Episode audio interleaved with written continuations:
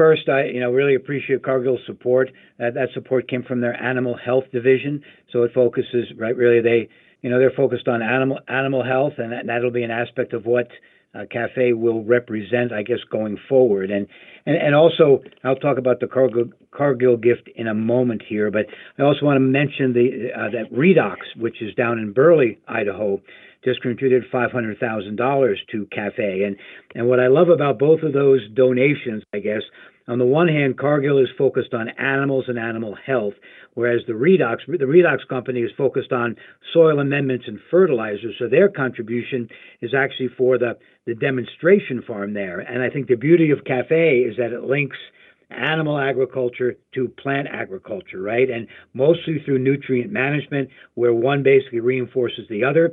And then, of course, from a nutritional perspective, you know, the crops that the forage crops that are grown, let's say the alfalfa, they're fed they're fed to cows, and then obviously uh, the cows will digest that, and then that also then uh, dictates uh, the uh, nitrous oxide that are produced, the carbon dioxide, the methane as well, and that's part of what Cafe will be looking at. And and the whole thing, in a sense, is a is a collection to examine the environmental footprint of the dairy industry, trying to understand what that is specifically in Idaho, but I think that will pertain to the dairies, especially out west, and then steps taken to sort of mitigate that as well. And I think, in a sense, I think the Cargill gift and the Redox gift, you know, sort of approach the same thing, but from different perspectives, and I think it really epitomizes what the Cafe project is is all about.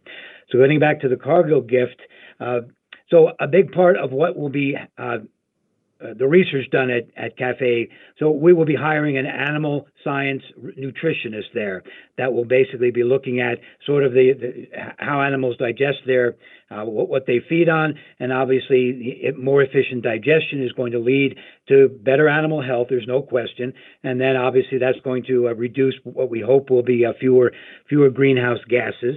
And then I guess on the other side is is that the CAFE project represents an opportunity for animal health products to be evaluated on a scale that is, in a sense, equivalent to dairy production in Idaho, where we have an average, I think the average herd size in the Magic Valley is about 1,500 animals. So, so there's that scaling aspect, but it also, the large dairy, like for example, up here we have maybe let's say 200 animals, and it's very difficult to do replicated animal studies with respect to animal health uh, when you have so few animals. But with 2,000 cows, which we uh, hope to have uh, in in Rupert or 12 miles north of Rupert in the next few years, you know that'll give us the opportunity to do large uh, basically testing with multiple animals in a replicated setting and then provide uh, information back to Cargill and others where they are evaluating their animal health products moving forward. And I and I say that for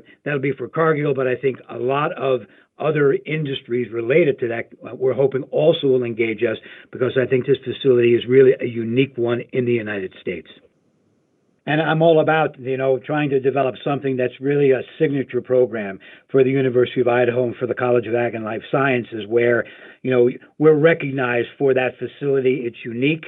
We also are hoping that given the unique nature and it's the size of the facility, it's also the connection to, you know, the demonstration farm linking animal and sort of, you know, animal research together with, with plant research. We're hoping that other scientists from other universities can, you know, work there as well and do research there because we believe we will, will be able to address the questions that that I think everyone is asking, but it's really hard to do uh, on scale and in a replicated fashion. In fact, it's almost impossible. So, you know, I spent most of my career at UC Davis, uh, and on the so in the center of campus there, they have a 100 cow dairy. So in that sense, you know, that is, is very important because they use it for student training. But uh, what can you really do in terms of a, a well replicated study on animal health, right? It, there's some really challenges there. So, so in that sense, uh, this will be a very, very unique facility. I'm hoping, you know, faculty from UC Davis and others can can work at this at this facility. It, you know, and and the main purpose is not to find, you know, it'd be nice to, to figure out how we could produce more milk per, per cow, certainly, but, but that's not the focus of CAFE. The focus of CAFE is to look at the sustainability of both the dairy and the agricultural industry moving forward. So really, we're looking at a total, uh, at least a 30-year experiment here is what we're what we're planning.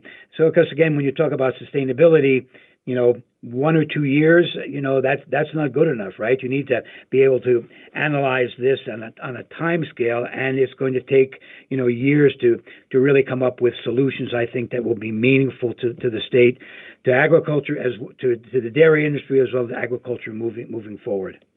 Schooler also just contributed uh, about another $500,000 to the project as well. So, and I would say these are these I'll, I'll, call them allied industries, if you will, that obviously you know provide a service to the dairy industry and to agriculture broadly. And their investment, I think they recognize the unique aspect of this. They want to be part of it, uh, and, and in a sense, they're contributing to their own bottom line but their bottom line is only as good as as the strength of the industry that they are serving right so it's kind of a win-win situation and we're just thrilled to be part of it and to have a unique facility like this that will that we really think will, will make a difference so so it is, it is pretty exciting and and again i look at it as one of our sort of signature program programs here in CALS in the U of I that increases our reputation in, in the in this region and, and hopefully across the U.S. and, and around the world.